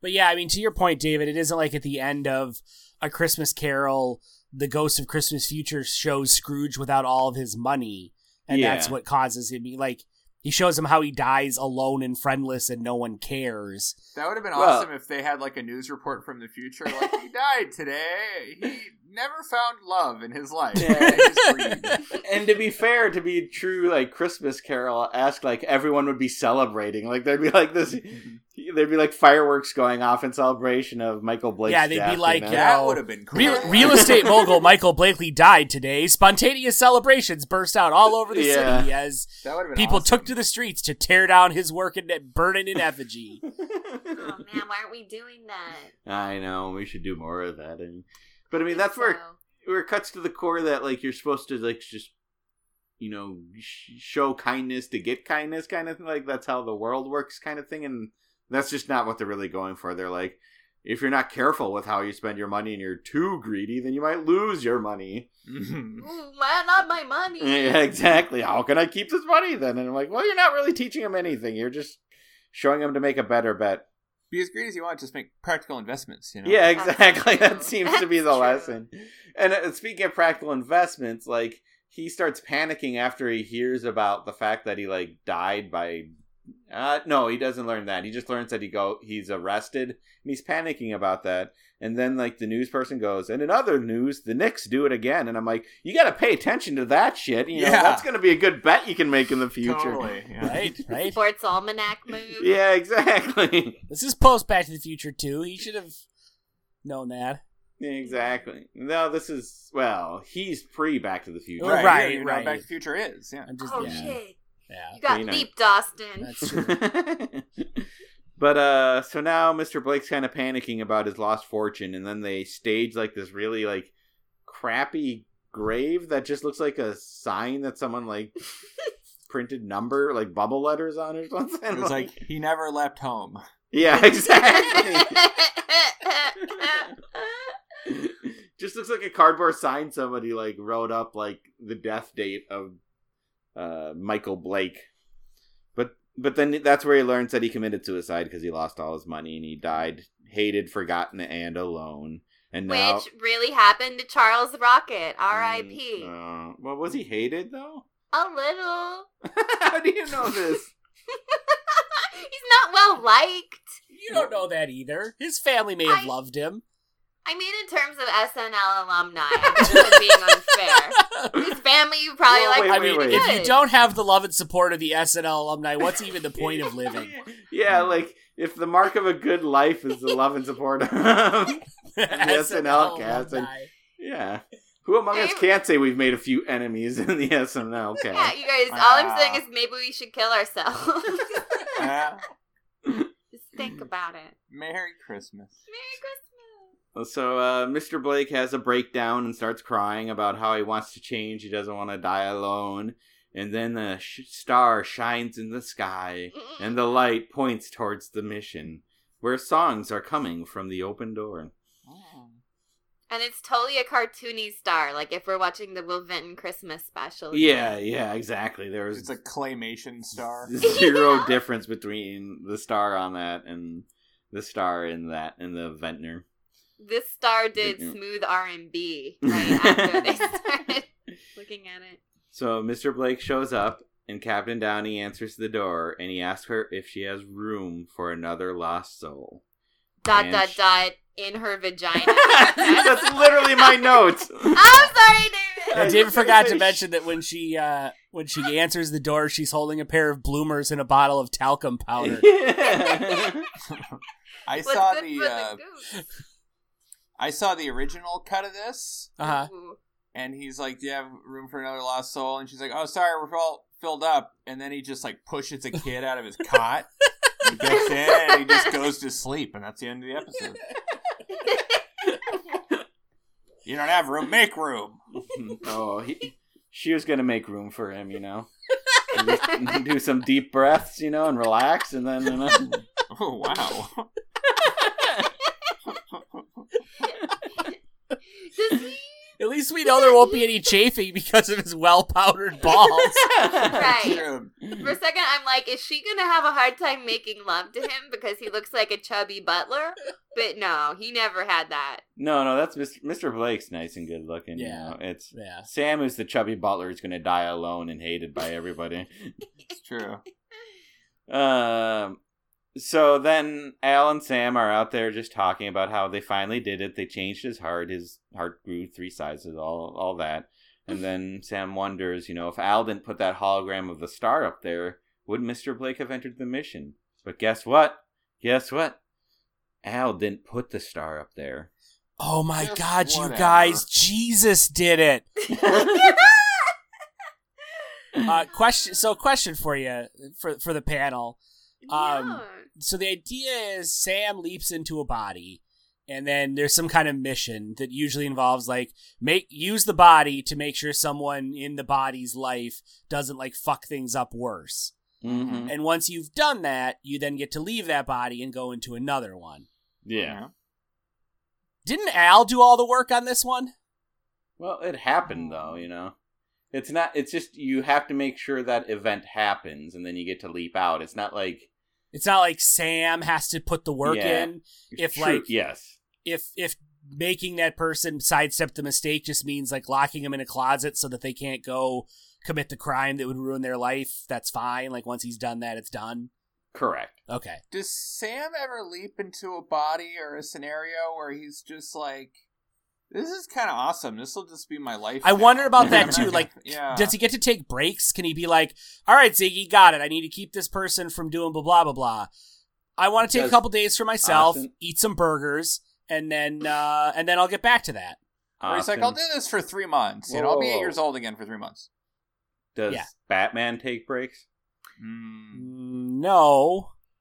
Exactly. When you're Say a no hero, there are no breaks. Crime doesn't sleep, Austin, and It's neither does time fixing. Yeah, but issues. Batman also Leaps doesn't don't perform. sleep. Batman also doesn't perform his good deeds in the hopes of one day going home. I know, but he doesn't have any Doesn't he? control over it. I mean, I don't know. I, I feel like it's a weird question to ask because the whole idea is he needs to fix the thing, and then he leaps out of the body. He doesn't have like control over it. Right. And if he doesn't fix the thing, then he's stuck in that body forever, which is kind of the tension of the Right. show. So I guess But, maybe like, so how that- would he take a break though? Like he's no one's in control of But at, this thing. at some point, you would think, like, what's the point of his leaping from body to body? He's just gonna have to like figure out what's going on again. It's like maybe he would just be, like, I'm just gonna, this will just be my life now. Yeah, what's the So he would have of to fighting make criminal after criminal when there's always going to be more crime? You know, this Yeah, is the like, past. whatever. This is what separates them from us, Ryan. Yeah. So it's like God is jerking him around in between leaps, and science is just trying to catch up. Yeah, and for exactly. him to stay in a lifetime that he liked, he would have to intentionally fuck up the past so that he wouldn't leap away. No, Yeah. but he would just not change the past. He would just be like, Yeah. ah, it's okay. That guy will never be reunited with his estranged Mm. daughter or whatever, and I'll just be a barber in the 40s, and it'll be a good life. It'll be But fine. he built this time travel device to uh, right wrongs, and he can't just no, stop he righting didn't. wrongs. He was just built it. He just made a mistake, right? He just No. like screwed up. I think the I think the scenario was he built this thing to go back in time to right wrongs, and I don't know how he Oh. how he determined how what determines righting a wrong is, and I don't think they ever get into that. Must But have been then- quite an algorithm. Yeah, but I- I think his intent.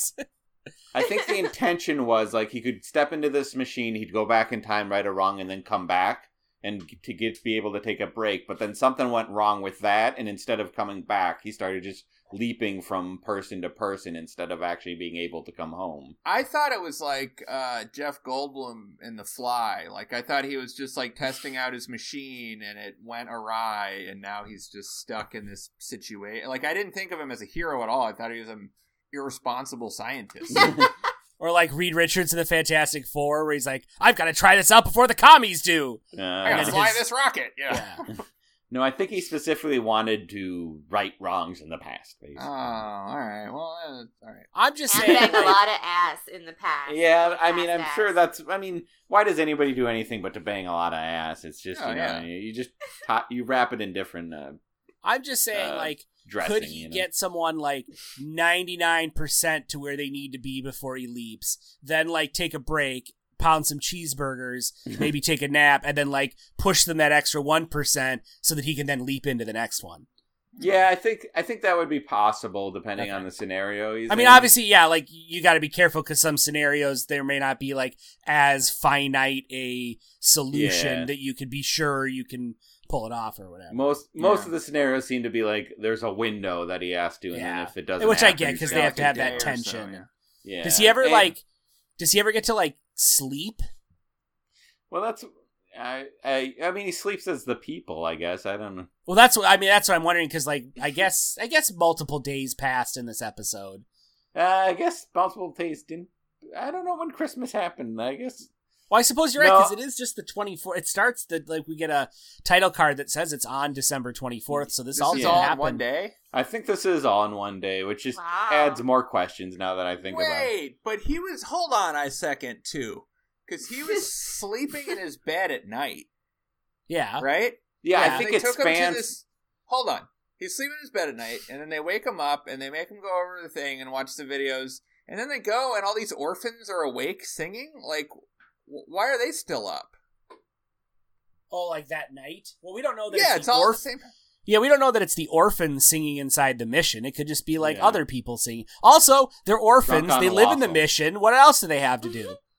I don't know. It just seems like they're up awfully late, or even that the woman answers the door. It's like it's. I just assumed it was like two in the morning or something.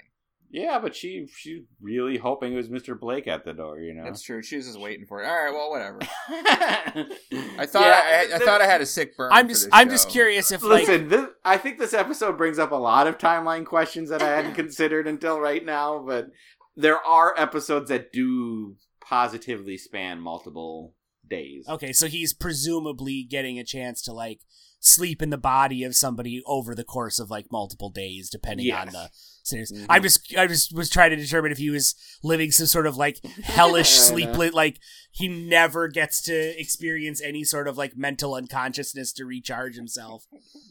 He actually has to pee real bad, and he never gets to go Mhm. pee. Oh, He's been like this years and years. So, David, you watched this on? Uh, did you watch this on NBC.com? Yeah. Did you get the poop spray commercial? no, no, I did not. uh, it was a commercial for a sp- like an air freshener, but the special like hook of it was that you spray it in the toilet and it creates a seal that like traps the bad aromas from your poop. Whoa. It was being specifically sold as like a if you're on a hot date but dinner's making its way out, you don't want to scare that guy off, so you spray this in the toilet when you're done pooping, and then the smell will get trapped, and you can go back to making love. Are you bringing this up because the holidays are coming? I'm just, I'm just saying, it seems like a a good Christmas gift for anybody that's looking for one. Just saying. Yeah, Austin, how many did you buy? I haven't. I just saw the commercial when I was watching this. I gotta check it This out. This is actually our new sponsor of the podcast. did Big uh, night doo doo spray. did anyone watch the end credits? Uh, Yeah. I did not. I got after the episode ended, it dropped me into another interminable series of commercials, and I was like, Yeah. "Fuck that noise." yeah. Because they It was uh, just them singing in the choir. Yeah, they just replayed the scene. I think normally the credits are just like still shots of things that happened in the episode. Right, right. And this time they just replayed the scene where they're singing "O Come All Ye Faithful." Is that? Or joy. or to the no, World. "Joy to the World." Okay. Yeah, "Joy to the World" is Yeah, to give us singing. like a little holiday thing to take us out on. But then, then at the end, you can hear Al and Sam say uh, "Merry Christmas, everyone" in a clearly just like shout out voiceover they did in like a two They're two like, seconds. eh? Scott, Merry Dean, Christmas, get in everyone." here. We need to do Yeah, a quick exactly. voiceover. just say "Merry Christmas, everyone." Like "Merry Christmas, everyone." Great, got it. Move on. And that's the end of the episode. Sam then leaps into the body of a like a yacht guy who gets slapped by a bride, and then Who's, sa- who's sailing past some very obviously old timey footage of the Statue of Liberty? Yeah, Like he looks out his window and it's like a grainy film that's being played. Yeah, it looked like it was like 1910 or something. Like they were. Mm, yeah. Yeah. And you Except know he It, had neon in his yacht room. Oh, he did. A little bit. When I doubt that Sam's old enough to have been around in 1910, so it's got to be like Right. yeah, it's probably like the 50s, 40s sixties. or 50s, maybe. Uh, Well, whatever. We'll never see it. So. Yeah, but you know what he says? oh boy. He says, Oh boy. "Oh, Uh, he also gets he he's like he gets accosted by a woman in a wedding dress who both like hits and kisses him, and I feel like that's got to be the start to like 98 percent of Quantum Leap episodes. Yeah, I don't think I see anything weird about that. Is that how like how your relationship works, Austin? Always come home and get slapped and then kissed. You know, it's just how it sorry, works. David. It's just the, the way we say hello." Yeah, I probably deserve it. Uh, what'd you learn this episode, Austin? what? Jesus, what did I learn? was was not prepared for Most that question. Christmassy part. Uh, what was the most Christmassy part? Oh, the most Christmassy part was was like Tiny Tim Ultimate with his like three legged toy and his I don't get to go to Santa because I don't have a house and I'm probably dying of some sort of hideous disease right now. Yeah. But did you learn anything? Um. No. I learned that there are no good answers to the questions I still have about Quantum Leap. Yeah. That's very, very true. uh, Carolyn? Um, I thought it was very festive when those, those stickball boys murdered the old lady with two water beds. A Merry Christmas Christmas. tradition. you whore. Um, I learned that you can uh, age faster than somebody if you're very poor. yeah, the poorer you are, the faster you age. That's probably kind of true, Sam. That's it's true. a little true. It's pretty sad. yeah. Rhyme. Uh, I learned. I mean, I also have more questions and answers about quantum, but, um, but I can let it go. Uh, and I learned that there's a maximum for Tiny Tims. You can only you can't, you, you can't have too many. You can overdo it. you can't have too many Tiny Tims. Uh, I think the most Christmassy part for me was, I don't know, maybe when Al started floating in the air after pushing a button on Ziggy, which seemed Oh yeah. You like had to push a button and then started floating in the air. That just brought up all sorts of questions of like his non corporeal state and like what he can and can't do. But uh, I Did learned they play sleigh bells when he floated? no, they should have. They should have. Yeah, I think his chains were rattling though. Does that count? That's great. I'll take it. I learned that the secret to melting a business tyrant's heart is kids playing stickball and a hot redhead. Mm-hmm. I mean, half of that's true for most people. Which One half? or the other, Yeah. depending on the people. Uh, I'm Carol. just saying, a hot redhead of either gender cures a lot of problems. Mm. Carolyn, where can people find you online? I feel like this episode's dying. Uh huh. No, it's good. It is going to bed though. It's, it's nodding into the good night. Uh, you can find me being a um kind of hot but not a redhead online. I'm a brunette. You can find some of my stuff at www.carolynmain.com. Carolyn Main at Twitter. C A R O L Y N M A I N like the street. I have a different podcast called Pitch Please where we pitch movies based on movie cliches. And you can find that uh, Pitch Please on Carnival Studios. It's spelled like C R A N I V A L. Check that out. It's on iTunes, Podbean, Stitcher. And if you want a Pitch Please deck for the holidays, uh, by the time this goes out, I'll make sure to get it to you there, um, you know, same day. That's my special deal. You can get a deck at pitchplease.fun, and that's it for me. Thank you. I, I, Carol, I think you meant uh, it's Carnival, like the street. Yeah, like the street, Carnival Street. Uh, Austin. Uh, you can find me on Twitter getting kissed and or slapped at Austin Gorton. and if you want to send me some of that poop spray for Christmas, DM me and I'll get you my address. Uh, and you can read my writing at therealgentlemenofleisure.com. Hmm. Austin, what size poop spray? Extra Mm, large. he wants like a scuba tank of like poop exactly. Just put it right next to the toilet. Just like- uh, Ryan. Uh, as for me, uh, I'll be done in like two minutes. I'm getting text messages. I'm doing the outro. I'm hungry too. oh, you guys didn't eat. Um, what? Is, I don't. No one cares, dude. they don't care. Merry I'll Christmas. be here. I'll be here in two weeks to talk about more dumb shows. With poop spray.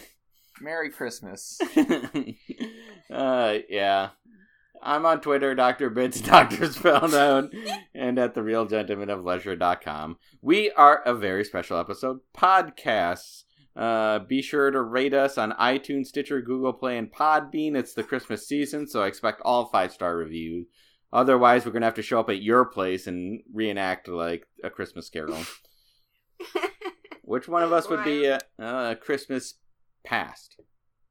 Um, Ryan, and he would be dressed like Full House. I feel like Austin's a bit of an old soul, though. Yeah, I oh, could be. Yeah, I Austin could be would look great on a penny farthing. I Yeah. feel like Ryan would be the Ghost of Christmas Present because it's usually personified in some sort of like giant that eats a lot.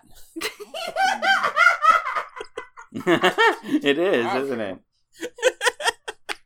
Is it? Yeah, like in Yeah. the Muppet Christmas Carol, he like he's he's like gorging himself, and the Disney Christmas Carol, it's usually like they have like the horns of plenty and all that. Mhm. And it was like Hagrid and the Mr. Bean. Yeah, exactly. Yeah, yeah. Okay. Who's the Yeah. Who's the ghost of Christmas future though? Well, cool guys. Merry Christmas. Go get a fat goose, Ryan. I feel like uh, David would probably be Ghost of Christmas Future, what with his grim visage of the future, yeah, I suppose. and then Carolyn would be Jacob Marley. yeah, that like warning us about the the evils of capitalism and whatnot. Yay! I'm gonna Well shake done. my chains. Yeah. All right. Anyways, you can follow us on Twitter at AVSEPod, and you can check out our Facebook page where you can decide which ghosts we would be, uh, Yeah. or, or We'd email really us. Interested if you told us what you Tell us our ghosts. Yeah, which ghost holidays. which ghost do we personify? Uh, or you can email that to us via avsepodcast at gmail.com. So for a very special episode podcast, I am David, and I'm hoping that my next leap is the leap face first into some dude's naked crotch. Oh, Oh, boy. Oh, oh. I got plenty of talc. That was a very special episode. We dissected that shit from head to toe. Did the time fly by or was it slow? Got so many life lessons.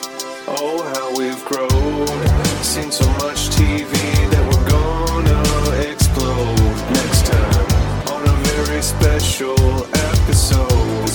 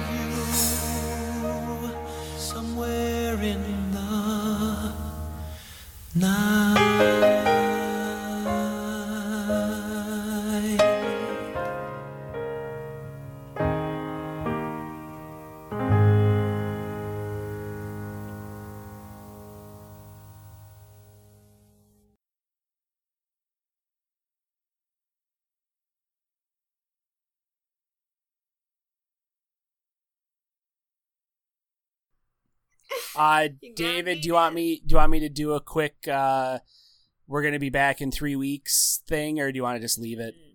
The Since like I our know. next episode, yeah, I'll put something on Facebook. We'll call that good. We'll be back in three weeks, everybody. All pantsless with talc. Merry Christmas. hope you've enjoyed our weekly episodes. Now we're taking a break. Bye. Bye.